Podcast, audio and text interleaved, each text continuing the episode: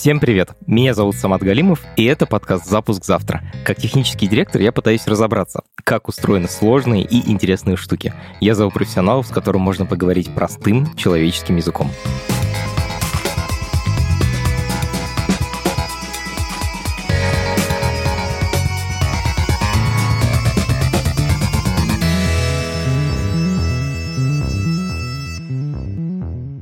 Дорогие друзья, это последний эпизод седьмого сезона нашего подкаста. Для того, чтобы восьмой сезон понравился вам еще больше, мы подготовили опрос. Ссылка на него лежит в описании к этому эпизоду. Вообще, нам, команде подкаста, очень нравится, когда вы, дорогие слушатели, нам пишете. Написать нам можно двумя способами. Либо на e-mail, либо в Телеграме у нас есть специальный чатик для слушателей подкаста. Там уже почти тысяча человек. Приходите, делитесь эмоциями, задавайте вопросы. Там классно. И, наконец, пожалуйста, поставьте нам 5 звезд или напишите комментарий в Apple. Для меня это очень важно. Сегодня будем говорить о АБ-тестировании. И вы, возможно, никогда такой штуки не слышали. На самом деле, АБ-тестирование применяется в IT, в сервисах, в стартапах и в целом в современной жизни довольно часто. Что это такое, как корпорации ставят над нами эксперименты и почему это не так уж и плохо, мы узнаем в этом эпизоде. Это подкаст студии «Либо-либо». И мы его сделали вместе с сервисом онлайн-образования Яндекс Практикум. Если вы давно слушаете этот подкаст, то вы могли задуматься о том, чтобы стать программистом. Программирование и IT — это огромная сфера. И для начинающего вообще непонятно, в чем разница между бэкенд-разработкой, фронтенд, веб-разработкой или, может быть, мобильной разработкой, iOS и Android. Если вы об этом задумываетесь, но не можете выбрать, чем же вам все-таки начать заниматься, то специально для вас есть курс Яндекс Практикума. Он называется «Профориентация». Курс двухчасовой, бесплатный. Ссылка в описании к этому эпизоду. Привет, меня зовут Чермисин Виталий, я сооснователь XPF, и мы занимаемся консалтинговой деятельностью в области АБ-тестов и создаем собственные решения по автоматизации их же. Виталий, что такое АБ-тестирование? Для людей, которые вообще ничего про это не слышали никогда. Для чего АБ-тестирование применяется? На самом деле АБ-тестирование очень простая задача. Узнать, если мы что-то изменим в нашем продукте, от очень чего-то маленького и визуального до что-то огромного и функционального, как наши пользователи будут взаимодействовать с нашим продуктом после этого изменения. Ну, я не знаю, новый алгоритм ранжирования в поиске. Мы что-то сделали, дотюнили алгоритм и решили узнать, а как после тюнинга этого алгоритма пользователи будут взаимодействовать с поиском. Насколько много будет нулевых ответов, не нулевых ответов и так далее. В моем понимании АБ-тесты, они всегда были про тестирование софта. Ну, например, типа кнопка красная лучше или зеленая, или там текст типа купить прямо сейчас, или там заказать на сайте. Тестировать можно все, что угодно, то есть есть UI-ные эксперименты, есть эксперименты на ценах, когда мы, например, пытаемся замерить цены, есть эксперименты на операционной деятельности бизнеса, есть офлайн эксперименты, онлайн эксперименты. В общем, это достаточно не такой всеобъемлющий процесс. По факту очень много процессов и таких сложных завязано на АБ-тестах, и они просто не могут без них быть, потому что это единственный способ оценить причинно-следственную связь. Все остальное — это пальцы пальцем в небо. Ты сказал, что АБ-тесты — это проведение экспериментов, про то, чтобы сравнить два варианта. Обычно эксперимент начинается с гипотезы. Вот кто придумывает обычно в продуктовых командах гипотезу? На самом деле гипотезу может придумать кто угодно куда важнее не тот, кто придумал, а тот, кто аргументировал, почему это важно сделать. Потому что АБ-тестирование не дешевый процесс. То есть тебе нужно привлечь разных специалистов. Дизайнер, разраб, еще один разраб, продукт, проджект и так далее.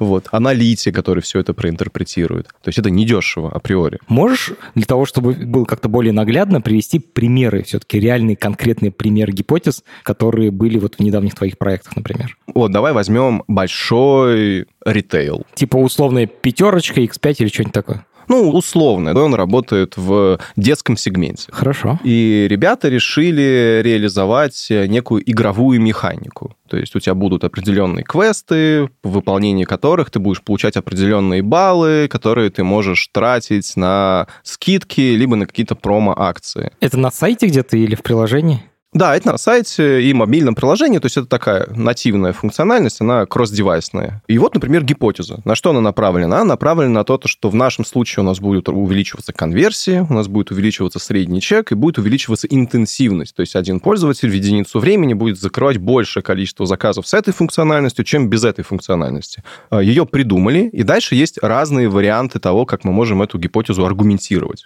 Очевидно, что у нас нет, если это новая функциональность, апеллировать какими-то историческими данными мы никак не можем. Соответственно, это либо бенчмаркинг, рыночный, типа сравнения конкурентов. Если у них такое, если есть как реализовано, и, может быть, какие-то открытые данные на предмет использования этой функциональности. Знаешь, мы сейчас с тобой обсуждаем гипотезу как что-то новое, чего вообще не было никогда. Я на самом деле скорее думал о гипотезах как типа мы поменяем здесь немножко цвет, и тогда у нас что-нибудь вырастет. Первый вид гипотез, который мы обсуждали, и вот тот, который я сейчас привел, они чем-то отличаются принципиально или нет? Или как по-другому они? Они не будут отличаться с точки зрения процесса проведения АБ-теста, ну, то есть эксперимента. То есть мы точно так же разделим аудиторию, что-то посчитаем, сделаем какой-то вывод и так далее. Они отличаются, наверное, на уровне самой обстоятельности идеи. То есть до бесконечности кнопки красить невозможно, и, наверное, в зрелом продукте, который уже сформировавшийся, перекрашивая кнопки, навряд ли ты чего-то значимого добьешься. То есть чем продукт моложе, тем больше можно хватать вот эти вот низковисящие фрукты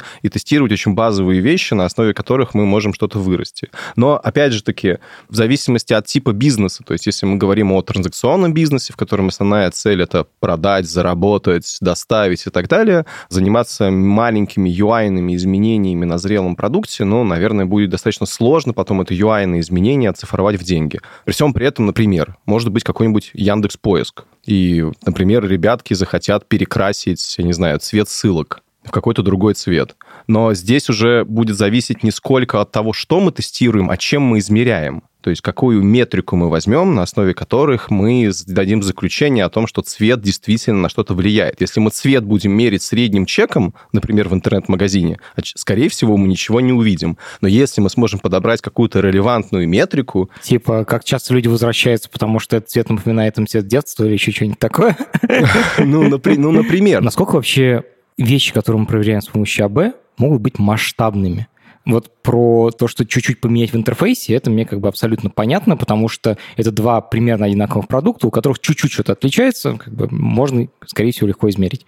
Но если можем ли мы проверить, например, принципиально разную механику взаимодействия с сервисом. То есть сервис может быть, там, не знаю, в одном случае подписочный, в другом случае продажный. Это можно обтестировать или это сложнее вообще? Можно ли это сделать? Можем провести такой эксперимент технически. Другой вопрос, сможем ли мы подобрать метрику, которая у нас выполнится и в первом сценарии, и во втором сценарии, которая нам адекватно покажет изменения и там, и там. Ну, то есть экономика двух этих продуктов, она разная. И, наверное, в данном случае мы можем, например, взять метрику активация, то есть первая покупка, и как она будет меняться в зависимости от подписочной модели. Вот мы все время говорим А и Б. А реально обычно сравнивают два варианта или больше? В зависимости от. Часто продуктовые команды порываются делать много гипотез. А, есть нашумевший кейс, э, когда Google в Gmail протестировали там 40 э, оттенков э, ссылочек 40 оттенков синего. Типа, какой цвет больше нравится пользователю? Да, да, да, да, какой цвет больше нравится пользователю.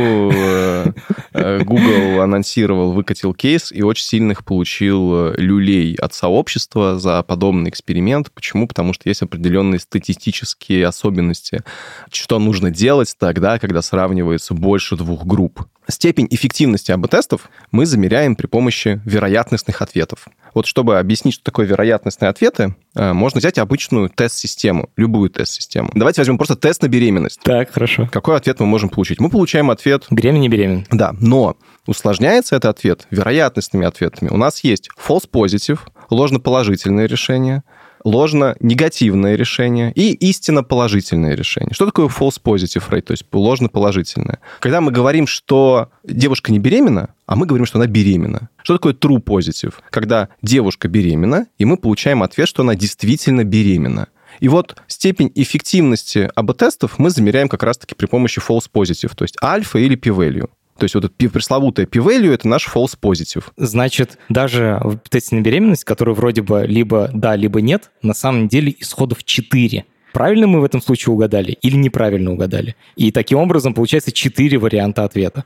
А, я понял, к чему ты подводишь, что когда 40 вариантов мы тестируем, там вообще получается, наверное, миллиард этих, типа, реально. Абсолютно правильно. И когда мы тестируем 40 вариантов, а что мы попадаем? Когда мы многократно сравниваем объект с объектом, ну, то есть у нас 40 объектов, и мы хотим сравнить эти 40 объектов попарно. То есть мы что делаем? Мы вероятности перемножаем, правильно? А. И раз мы перемножаем вероятность, то у нас возрастает вероятность ложно-положительного решения. То есть у нас выше вероятность того, что мы скажем, что разница есть там, где разницы нет. И поэтому мы должны эту ложно-положительную вероятность всячески корректировать. Делая дополнительные коррекции, нам придется увеличивать объем трафика. То есть еще больше экспериментов надо провести, то есть еще больше людей нужно. Да, да, да, больше времени и так далее. И, в общем, это усложняется всем вот этим. Не каждый продукт себе может это позволить. Ну и вообще как бы 40 на 40 это столько попарных сравнений, то есть там, там трафика нужно просто ну, очень много. Это 40 умножить на 40 или это 40 в 40 степени? 40 в 40 степени.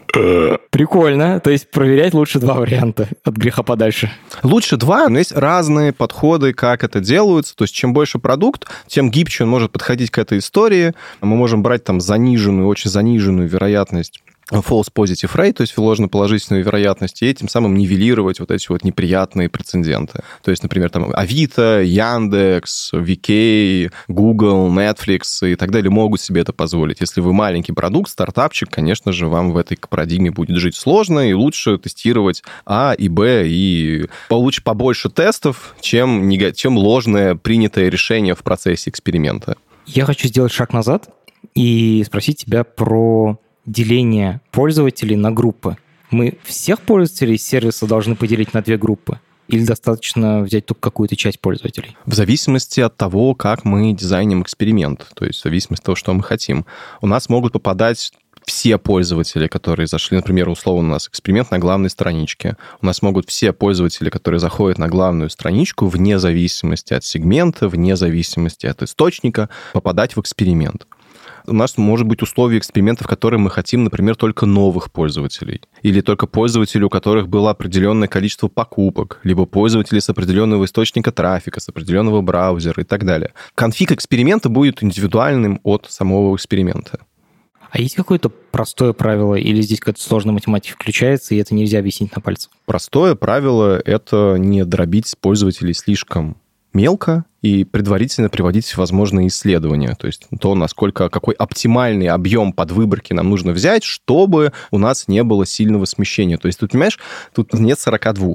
То есть это не, не больше 10%. Это зависит от того, какие у нас пользователи. В некоторых сервисах, в некоторых сайтах у тебя пользователи более-менее однородные, и там можно брать маленькие выборки. А на некоторых сайтах пользователи сильно разные, и там маленькая выборка почти наверняка даст большое отклонение. Ну вот если упростить, да, то так. То есть э, фиш, суть в том, ну то есть вот моего посыла к этому процессу в том, то, что здесь лучше исходить из эмпирики, то есть из фактически того, что ты можешь доказать. То есть не апеллировать и не опираться исключительно какие-то константы. То есть вот там 10% или там 1400 выборка для проведения панельного исследования, то есть опросы, это то, на основе чего мы можем объяснить там любой результат. Такого нет, потому что зависит от популяции, от э, совокупности, от, от метрики, от продукта и так далее. А теперь минутка рекламы. Если вы слушаете наш подкаст давно, то вы наверняка знаете, что когда я хочу разобраться в рекрутинге, в найме, в рынке труда, я зову Киру Кузьменко потому что Кира один из лучших IT-рекрутеров России. Так вот, Кира и студия «Либо-либо» запускают новый подкаст о том, как устроиться на работу за рубежом. На конкретных примерах они разбираются, какие ошибки мы обычно допускаем и как их преодолеть. Первый кейс, первый эпизод о проект-менеджере, который пытается устроиться на работу в Финляндии. Очень классный подкаст, называется «Собес», доступен на всех ведущих платформах, ссылка в описании к этому эпизоду.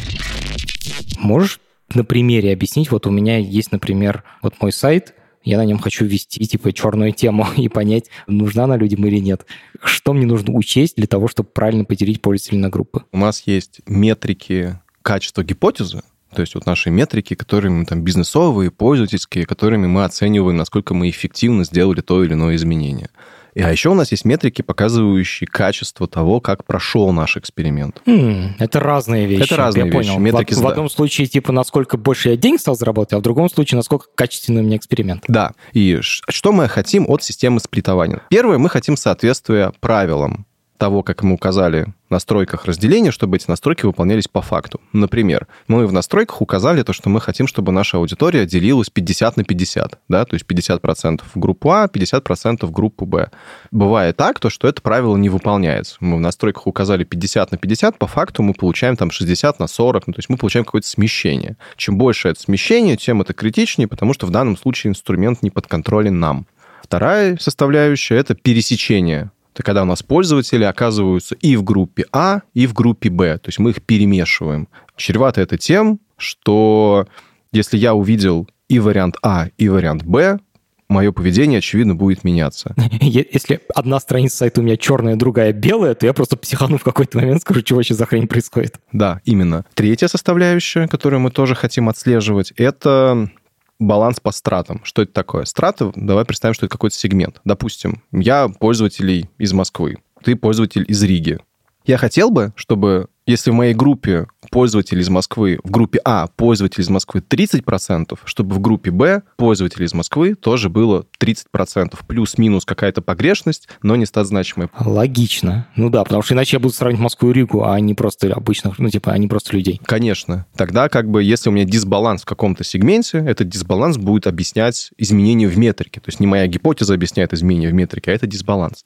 Ну и последнее, что хотелось бы сказать, это false positive rate ваша вероятность ложноположительного решения. Если мы будем много раз сравнивать группу А с группой А и получать большое количество ложноположительных решений, в нашем случае, значит, система сплитования тоже не работает, потому что мы сравниваем два одинаковых объекта. А, и результаты должны быть одинаковыми. Да, они должны быть... Нет, но они должны быть с одинаковыми... Они... Плюс-минус. Они там будут... В любом случае будет ошибка первого рода какая-то, которую мы выбрали заранее. Она просто должна быть не превышать того уровня, который мы предопределили заранее. Если он выше предопределенного, значит, наша система работает ненормально нормально. И вот на базе этих историй мы хотим получить хороший сплит. Если какая-то из этих историй у нас выбивается, значит, наша система сплитования работает некорректно, нам нужно ее чинить. Любое из перечисленных мы можем закостылить. То есть мы можем починить в моменте. Ага, уже после начала эксперимента ты имеешь в виду? Да, да, уже после начала эксперимента, но зачем тогда нужна автоматизация, которую нужно постоянно костылить? Блин, прикольно. Получается, что нужно поделить пользователей на такие группы, чтобы сохранилось то же самое распределение, что и в общей массе. А, да, все так. Все-таки вот когда у нас есть два варианта А и Б, сколько людей должно как бы ну, пройти через наш тест для того, чтобы проверить гипотезу? Чтобы понять, какой вариант лучше, тебе нужно собрать определенную выборку. Размер этой выборки определяется разными факторами. Например, величиной лифта, то есть насколько сильно группа А отличается от группы Б. Чем больше вот это вот относительное изменение, то есть чем больше у тебя прирост, тем меньше тебе нужно трафика,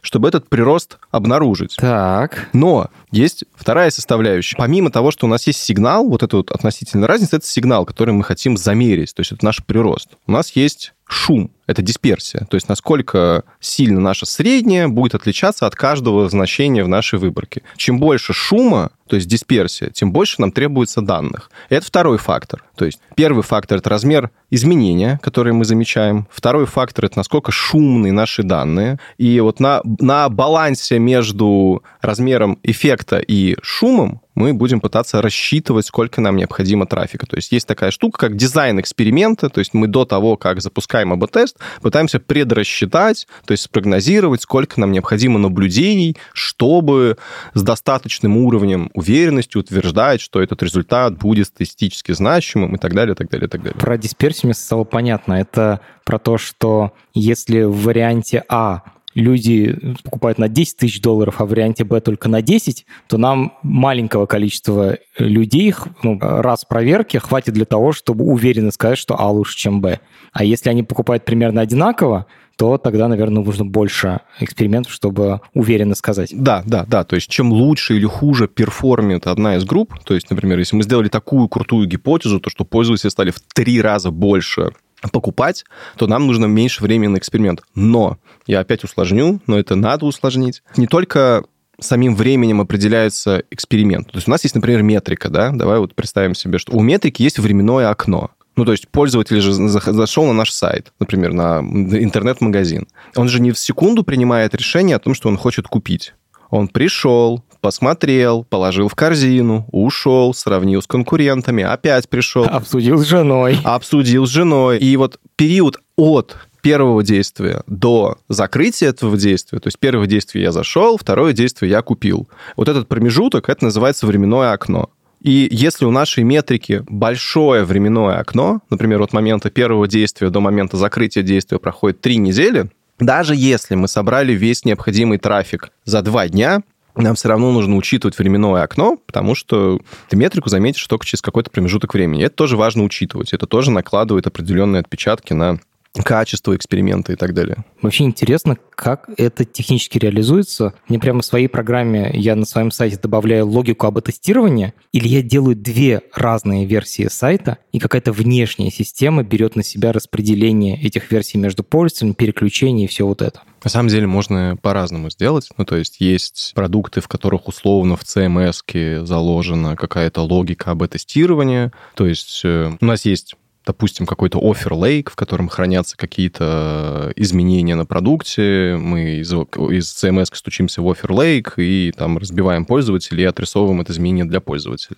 Может быть, какое-то внешнее решение со сплитованием, то есть у нас есть сайт, мы там ставим какой-нибудь конфиг JS на сайт, он обращается к нашему сервису, говорит, вот этого пользователя отправь вот сюда. Дополнительно у нас есть какие-то фичи-флаги, которые говорят, что если пользователь вот здесь вот, то отрисуем ему вот это, и таким образом у нас проходит АБ-тест. Дополнительно в этой же системе мы, например, прописываем правила сплитования, то есть на кого мы это сплитуем, как сплитуем и так далее. Ну и, как правило, сейчас, наверное, многие стараются держать как внешний сервис. Соответственно, есть команды, которые делают эти решения внутри, то есть поддерживают это их in-house. Есть команды, которые закупают решения у внешних вендоров. Как это выглядит для пользователя? Заметит ли человек, который заходит на мой сайт, что он участвует в АБ-тесте? Не должен заметить, но есть э, разные кейсы. Давай э, расскажу, в каких случаях пользователь может заметить, что он в АБ-тесте. Есть такой инструмент, например, Google Tag Manager. Это штука, через которую все подключают э, аналитику и другие всякие штуки. Да, аналитику, дополнительные пиксели. И, например, через Google Tag Manager, учитывая то, что мы можем поставить какой-то код какого-то сервиса, через который мы будем запускать АБ-тест. Внутри это у тебя набор определенных тегов, которые активируются по какому-то правилу. Пользователь зашел на любую страничку, активируй ему вот этот скрипт, который дальше обратиться к какому-то сервису, который дальше отрисует что-то на сайте. То есть внутри Google Tag Manager есть тег. Сам Google Tag Manager — это какой-то тег. У нас есть дом дерева. То есть как-то это будет прогружаться асинхронно. Пользователь может зайти на сайт, у него сначала прогрузится Google Tag Manager, потом прогрузится содержимое Google Tag Manager, и в итоге что может получиться? То, что пользователь сначала увидит одну страничку, а через секунду у него перерисуется какой-то контент, он увидит другое содержимое вот в этом случае пользователь увидит то, что он в АБ-тесте. Я, так, я с таким сталкивался. Сайт загружается, и там что-то меняется после загрузки. Да. Это я как раз попал в АБ-тест. Скорее всего, ты попал в АБ-тест, который запущен вот по такой логике. Ну, это просто плохо напрогано. При условии нормальной работающей системы сплитования вот такого быть не должно. Ну, например, какая еще может быть ситуация? Ты можешь быть анонимным пользователям зайти на сайт, авторизироваться, потом сбросить все куки, зайти еще раз, и в этом случае может быть такое еще. А, потому что мы с помощью кук как раз определяем, мы ставим человеку куку, чтобы... Ну да, вообще по хорошему счету не должен пользователь знать, что он в эксперименте, то, что, то, что на, на него оказывается какое-то воздействие, тогда и результаты будут чистыми. А если человек заходит с двух разных компьютеров, он видит две разные версии сайта? Если мы идентифицируем его по кукам, да. А если он авторизуется на сайт, тогда мы уже ему как пользователя можем. Да, то, соответственно, он увидит один и тот же вариант. Кайф. А если я увидел уже версию А, я теперь вечно буду видеть версию А? Или при каждой перезагрузке у меня будет меняться стресс? Нет, ты будешь видеть версию А до того момента, пока идет эксперимент. Мы привязываемся не к сессии в этом случае, например, а к идентификатору пользователя. То есть очевидно, что если ты зашел на сайт, попал в группу А, ты должен быть в группе А, пока идет эксперимент. То есть пока этот эксперимент запущен. Как только эксперимент закончился, ты перераспределишься в другой эксперимент и весьма вероятно в другую группу. Я хочу еще заземлить эту историю, и у меня есть предложение. Давай попробуем придумать метрику сначала и какой-то АБ-тест для нашего подкаста. Ой, это очень крутая штука. Знаешь, иногда я хочу протестировать, типа, эту тему затронуть, более хардкорную или более простую тему, но я, к сожалению, не могу там, типа, разделить людей пополам, потому что у меня всего один фид. Давай попробуем пофантазировать, что ты бы хотел, я думаю, от своего подкаста. Во-первых, определенную долю пользователей, которые от начала до конца прослушали подкаст в одну сессию, то есть не прерываясь, то есть открыли и дослушали. Я думаю, то, что определенная интенсивность в каком-то временном окне, например, то, что пользователь, который послушал первый подкаст, в течение какого-то промежутка времени послушает второй подкаст, и третий подкаст и так далее. То есть у нас уже есть две метрики. Первая — это доля тех, кто прослушал сходу. Вторая — это интенсивность в каком-то временном окне. Типа возвраты. Да, возвраты. Возвраты на какой-то промежуток времени. А, мы можем считать просто возвраты, как вот вернулся или нет, а можем считать частоту, то есть сколько раз внутри какого-то временного промежутка пользователь послушал. Например, в месяц в среднем один пользователь слушает там три раза. И у нас уже три метрики, которые в целом оцифруют эффективность твоего контента и заинтересованность им пользователей. На самом деле можно еще одну прикольную метрику придумать. Шеринговая история. Как много поделились этим подкастом, например. Тоже отличная метрика, потому что это органический рост твоей аудитории, что тебе тоже, безусловно, интересно. Но самое сложное в данном случае это создать алгоритм сплитования, то есть то, как мы будем разделять наших слушателей на группу А, например, которые будут слушать исходную версию подкаста, и группу Б, где мы будем давать более хардкорную информацию, например, не будем разжевывать каждый термин, а будем прям вот по харду рассказывать, как все оно есть. Есть ситуации, как наша, например, когда мы разделить наших пользователей не можем по разным обстоятельствам. И здесь э, могут работать так называемые квази-эксперименты, когда у нас нет честного деления. Это эксперименты на базе определенных алгоритмов с использованием машинного обучения. Например, что мы могли бы сделать? Вот у нас есть наш подкаст, он идет постоянно одинаково с одним и тем же типа контента. С какого... Вот у нас есть какой-то определенный промежуток времени. После какого-то другого промежутка времени мы взяли и начали записывать хардкорный подкаст. То есть мы делим не людей, а делим время, в котором мы работаем на разные типы. Да, но здесь что важно учесть, что если мы просто сравним два временных периода, например, период, если мы сравним сентябрь с октябрем, так нельзя сделать. Почему? Потому что у нас есть разные внешние факторы. Что такое внешние факторы? Сезонность, например. Сезонность, экономика, политика, демография, погода, все что угодно. И разные внешние факторы по-разному точечно влияют на разные временные промежутки. И мы не можем просто сравнить сентябрь с октябрем. То есть сравнить нужно с поправкой. С небольшой коррекцией, да. Мы можем взять нашу модельку, взять определенные фичи, на основе которых мы будем обучать эту модельку. Я сейчас очень упрощаю. И мы можем сделать определенный предикт, условно, что было бы, если бы вот этого вот хардкорного подкаста не было, и сделать синтетический контроль, то есть синтетическую контрольную группу, и сравнить теперь предсказанную на исторических донорах синтетическую контрольную группу с фактической метрикой и вот провести вот такой вот квази-эксперимент. Такие подходы часто используются тогда, когда у нас нет возможности разделить нашу аудиторию на группу А и группу Б соответственно. В такси-сервисах они используются, Uber много такое делает, Facebook вот. И вот таким образом мы можем провести соответствующий эксперимент на подкасте. Либо заставить Apple сделать э, функциональность по АБ-тестам. Очень прикольно, что можно даже не деля пользователя на группу провести АБ-тест. Я сейчас хочу просуммировать пока то, что мы обсудили, чтобы как-то подвести итог. Значит, АБ-тест — это способ проверить гипотезу о том, какой вариант нашего сайта или какого продукта или вообще чего угодно, какой вариант лучше. За счет того, что мы одной группе пользователей даем один вариант, другой группе пользователей второй вариант и сравниваем, какой вариант лучше по результату. Да. Единственное, можно не делить пользователей на группы, а можно поделить время на группы и в один месяц делать одно, в другом месяце другое, и сравнивать эти месяцы с поправкой на то, как бы это все менялось в отсутствии эксперимента. Вот. Виталий, я хочу истории из ада, потому что, судя по тому, что ты рассказываешь, это очень большая и сложная система. По моему опыту как техдира, если есть большая сложная система, то она стопроцентно глючит хоть в какой-то момент времени. Как эти глюки могут выглядеть? Вспомни что-нибудь из своей практики такое самое веселое. Ну, давай расскажу. Один сервис, большой такой сервис, логистический, э, сплитовались курьеры, у курьеров есть определенные признаки, то есть там провели сегментацию, есть условно новички-курьеры, средние курьеры и премиальные курьеры. Премиальные курьеры — это чуваки, которые типа не опаздывают, давно работают, у них хорошие отзывы, ну, в общем, которым есть доверие и со стороны а, того, кто предоставляет услугу, и тех, кто получает услугу.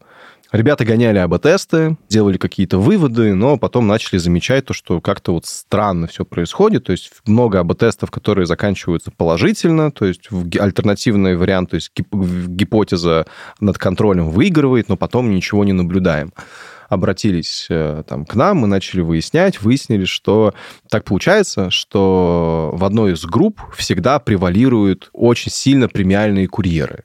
То есть в одной из групп премиальных курьеров как минимум на 60% больше всегда. Господи. И в итоге результат эксперимента объясняется просто тем, что премиальные курьеры, ну, они как бы получают по всем фронтам лучше.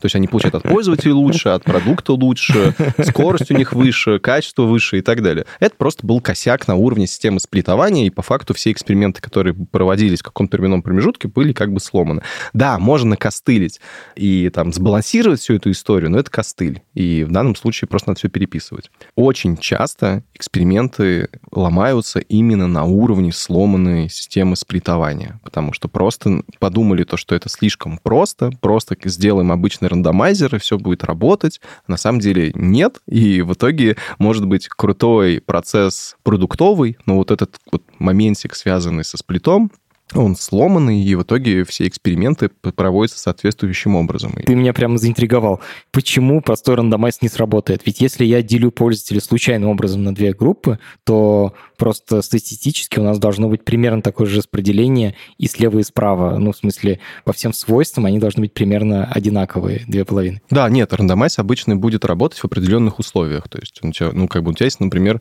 чем больше твой продукт, чем больше в твоем продукте гипотез, тем больше формируется очередь из экспериментов. И тебе нужно, значит, научиться запускать эксперименты параллельно. То есть не последовательно, а параллельно. И если у тебя обычный рандомайз, у тебя будут эксперименты пересекаться, пересекаться неравновероятно, значит, тебе нужно создавать дополнительные сущности, делать там слои, внутри которых у тебя эксперименты не будут пересекаться, то есть всячески усложнять. Продукт может работать на рандомайзе, но просто в какой-то момент времени это станет нефункциональным, потому что это будет формировать очередь, которую нужно будет сокращать, меньше будет экспериментов запускаться в процессе, то есть тебе нужно будет постепенно усложнять а, процесс проведения экспериментов. То есть, сейчас я приведу пример, чтобы стало понятно, о чем мы говорим. Значит, я, например, могу пытаться определить лучший цвет сайта, черная тема, белая тема, да, и одновременно с этим смотреть, какая картинка лучше продает и какая цена подписки генерирует больше денег. То есть у меня тут уже три параметра. Да. И все эти варианты теоретически могут влиять друг на друга. Типа там белая картинка на черном фоне, типа не очень.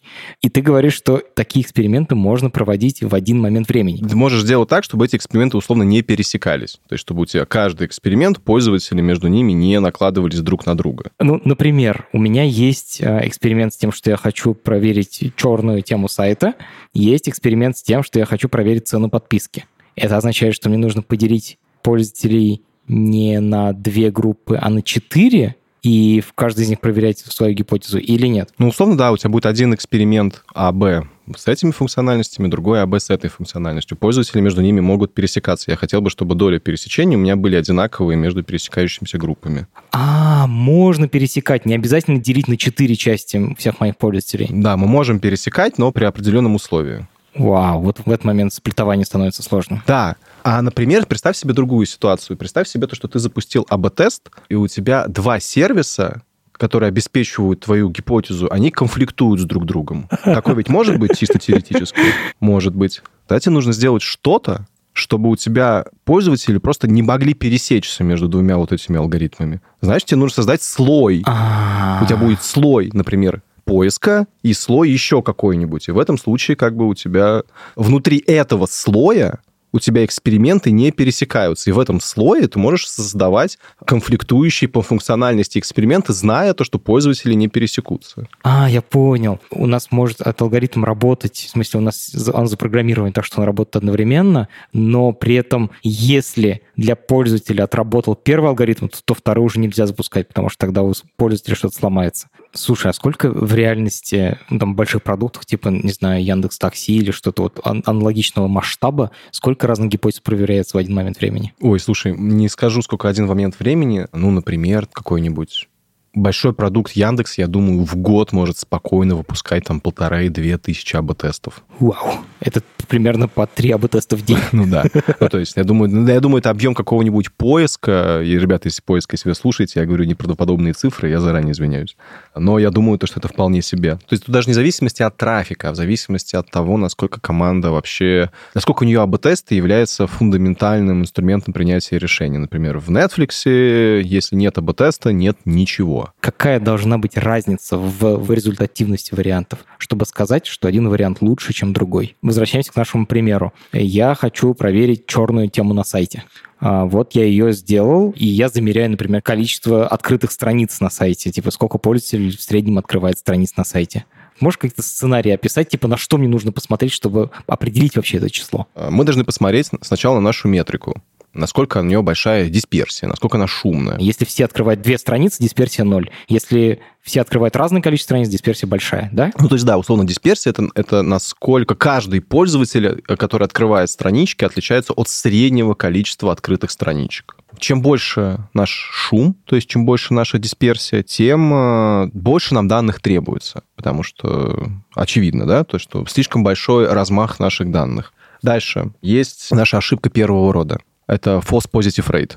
Так, false positive, значит, я думаю, что, типа, черная тема классная, на самом деле она не классная. Да, она не классная, да. Чем меньше мы хотим иметь ошибки первого рода, тем больше нам нужно трафика, то есть чем больше нам нужно наблюдений. Так. И вот есть ошибка. А еще есть еще одна метрика, вероятность, на которой тоже нужно важно учитывать. Это уже true positive, то есть вероятность обнаружить изменения там, где оно действительно есть. То есть, условно, с какой вероятностью тест мне скажет, что я болею, когда я действительно болею. Как это измеряется? Чем выше величина нашего изменения, тем более вероятно мы это изменение обнаружим.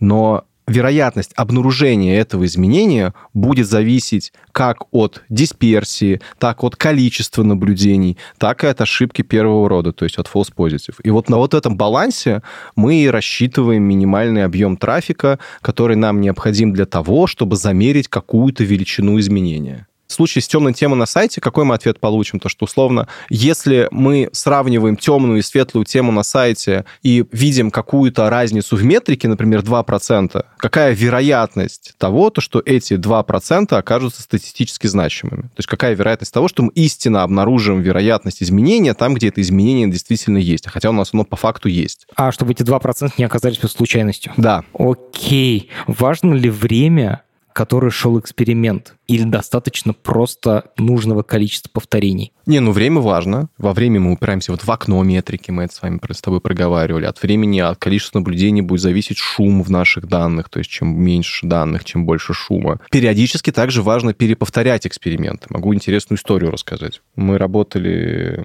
с одной большой авиакомпанией. Была предновогодняя пора, это где-то начало декабря, и мы обеспечивали то, чтобы эксперимент хорошо шел. Ребята там, решили проверить, то есть из-за этой, из этой авиакомпании. Решили позаимствовать у букинга идею, ты когда заходишь на отель, у тебя включается, типа, просматривают столько-то мест столько-то. Там вот решили ребята проверить то, что данное направление просматривают столько-то людей, осталось столько-то билетов провели эксперимент, увидели большой прирост в конверсию в покупку, чек подрос, потому что покупали больше дополнительных услуг, то есть там фиксация багажа и так далее, так далее, так далее. Классно, раскатили и так далее. Вернулись с праздников, решили повторить эксперимент, роста не увидели. Почему? Потому что, ну, как бы в этот момент люди сильно планировали отпуска, то есть в горячий сезон это работает хорошо, вне в горячий сезон работает не работает. Вот это пример того, то, что, опять же таки, у гипотезы может быть время жизни. То есть она может какой-то период времени работать, какой-то момент не работать. Прикольно. И это, получается, эту галочку надо включать, типа, эту функцию включать именно в эти месяцы. Ну да, да, да. Ну то есть ее либо надо включать только в эти месяцы, либо только тем пользователям, которые смотрят билеты не на будущее, а на короткий промежуток. То есть, например, у них вылет типа через неделю. Вау! Вот это круто. А как понять, когда завершать эксперимент? На самом деле, самый простой ответ на этот вопрос чтобы не уходить э, в огромные математические дебри, мы в начале эксперимента делаем определенный предрасчет. Исходя из всех вот этих вот параметров, ошибка первого рода, дисперсия, positive, делаем расчет, mm-hmm, какое необходимое нам количество данных нужно, чтобы замерить какое-то изменение. И вот мы делаем этот расчет, получаем какое-то количество наблюдений, и на это количество наблюдений равняемся. Вот мы запланировали эксперимент сказали, что, скорее всего, разница будет вот такой, значит, провести его нужно столько-то раз, займет это примерно столько-то времени. Мы после этого бьемся до конца вот то, что заранее определили, или мы смотрим на происходящее и меняем свое поведение в зависимости от, от того, как эксперимент идет в процессе. Ну, это, ну, если это прям какой-то был бы идеальным, научным, законсервированным процессом, если бы мы запустили и бьемся, бьемся до последнего, потому что у нас может что-то пойти не так, у нас может все упасть, то есть мы что могли сломать продукты. Если мы будем до победного просто ждать то, что нет, сломали, ждем все равно, очевидно, что мы не, не доэкспериментируемся так. Поэтому мы ориентируемся на тот объем трафика, который мы предрасчитали, но очевидно то, что мы смотрим в процессе. Но мы смотрим в процессе, скажем, накопительно. То есть мы смотрим, например, как у нас накопительно меняется наш лифт, то есть наши изменения. И в тот момент, когда, например, мы понимаем то, что наше изменение выходит на некое плато, то есть у нас мы смотрим накопитель, оно перестает меняться и формирует некое плато, то есть оно достигает сходимости. По хорошему счету это может быть одним из триггеров к тому, то, что вот мы дошли до оптимального количества наблюдений, потому что дальше уже ничего не меняется, и на основании этого мы можем остановить эксперимент и сделать уже какие-то заключения, как вариант. Чем меньше у нас наблюдений, тем более реактивные реакции могут быть. То есть у нас метрика может прыгать. То дисперсия есть изменение, больше. Да, дисперсия больше. По мере роста количества наблюдений у нас все становится стабильнее, и мы можем просто заметить, что через какой-то промежуток времени у нас А-а-а. Э, изменение перестает быть таким волатильным, оно становится более стабильным. Что и колебание графика, да, эта да. дисперсия, она уже в том э, диапазоне, который для нас приемлем, типа она уже не выскакивает. Да, там можно сделать, вывести из этого определенные метрики, то есть сходимость, то есть поделить фактическую точку на предыдущую точку, посмотреть, стремится ли она к единичке и так далее все, что ты пока объясняешь, это безумно сложная математика. У меня вообще чувство, что я вернулся опять в курс по статистике из университета.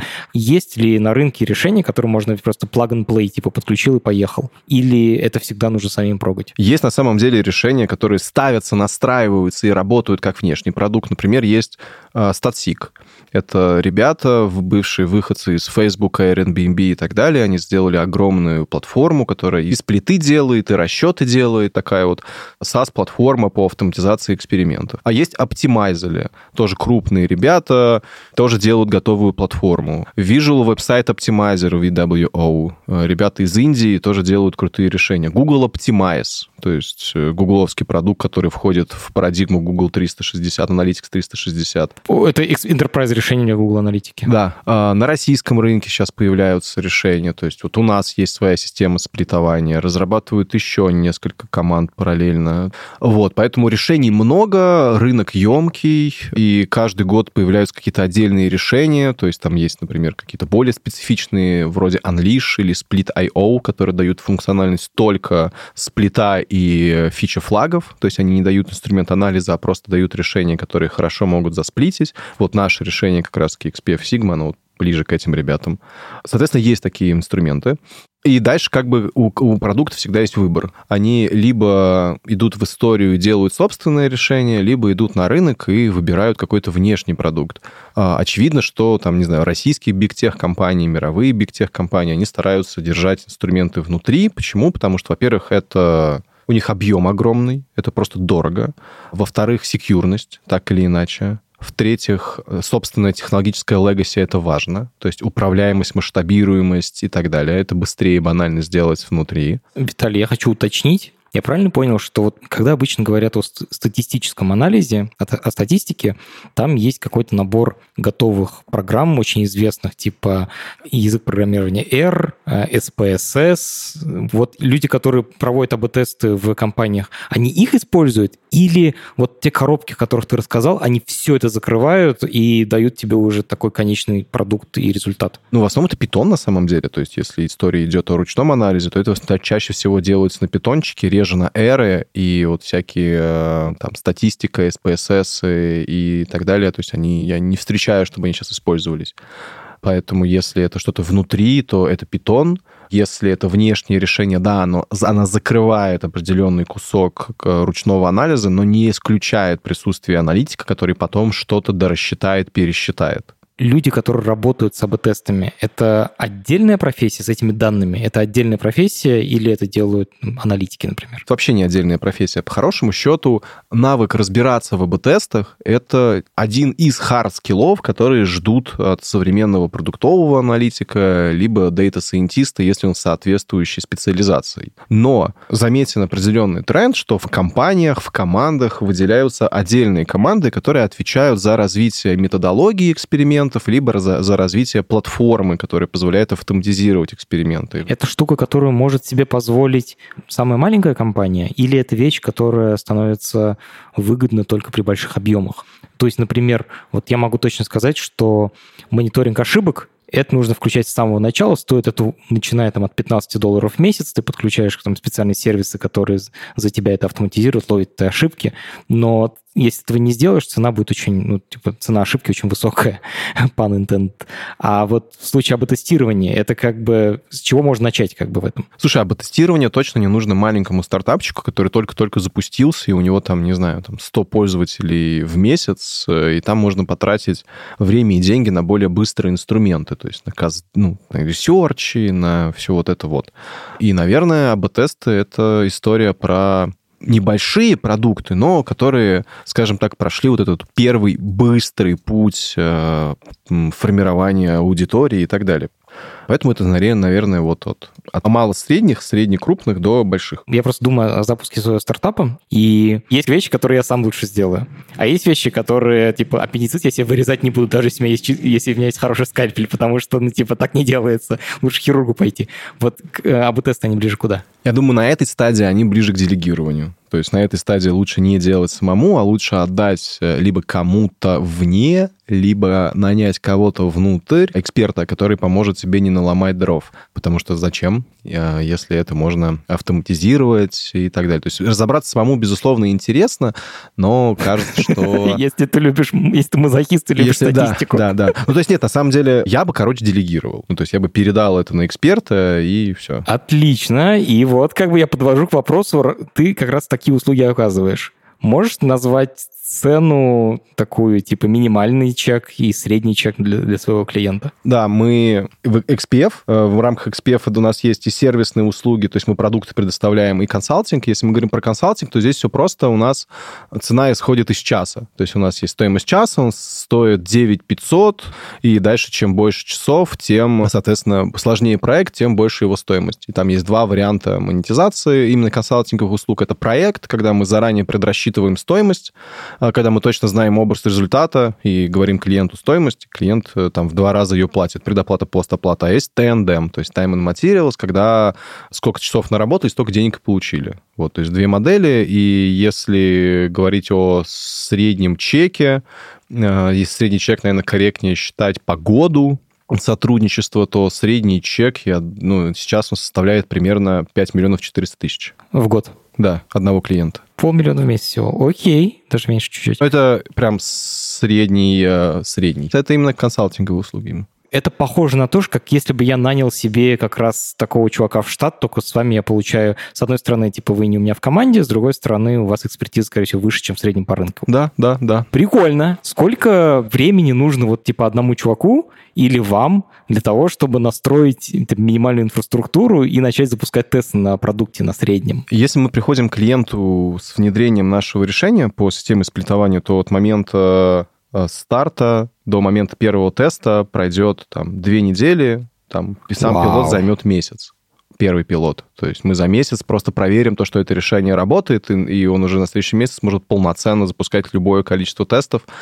Это если мы внедряем свое решение. Если мы приходим, и клиент хочет развить решение in-house, э, то в данном случае процесс может занять от трех до шести месяцев. Почему такой э, лаг? Потому что мы должны изучить, погрузиться в инфру, погрузиться в сервисы, промоделировать разные штуки, подготовить документацию, описание, коннектить с разработчиками их, объяснить разработчикам, что нужно сделать, потом провести авторский надзор и далее, далее, далее. И здесь будет, там, вот лаг будет зависеть в том числе от вовлечения той стороны в этот проект. Но я думаю, ты сам это прекрасно понимаешь, занимаясь заказной разработкой. Давай два финальных вопроса. Как научиться об тестировании, если мне я это все послушал, и мне захотелось в этом, стать в этом специалистом? Есть, мне кажется, три варианта, как это можно сделать. можно купить много книжек по статистике, учить книжки по статистике и параллельно, вооружившись либо питоном, либо эром э, на каких-то настоящих, либо не настоящих данных, проверять те теоретические концепции, которые ты изучаешь. То есть брать теорию, накладывать ее на эмпирику.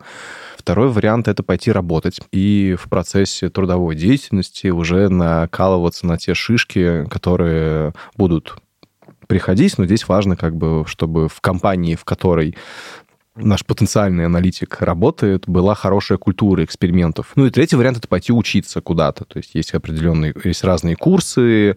У нас есть свой интенсив, есть у Карпов курсы с интенсив, есть э, на Data Camp отдельные модули про АБ-тест, есть на Reforge э, курсы про АБ-тесты и так далее. И вот можно выбрать какой-то из образовательных э, интенсивов, курсов и так далее, но это не отменяет вообще никоим образом практику. То есть в любом случае нужно либо PET-проект, на котором ты будешь что-то закреплять, либо рабочий проект. Что еще почитать, если еще пока не решился как бы сдаться статизм, но хочу про это узнать больше? Есть ли какая-нибудь, не знаю, лекция, какой-нибудь YouTube или книжка, которую можно почитать и узнать больше? Есть такой колоритный персонаж. Он раньше работал в Microsoft, отвечал там за команду X-Platform. Это команда, которая занималась развитием платформы экспериментов Microsoft. Его зовут Рон Кахави, и у него есть книжка про эксперименты. Он там описывает процесс от самых азов до очень сложных историй про эксперименты. Она очень крутая, она является, наверное, крутым интродакшеном вообще про то, что такое АБ-тесты и так далее.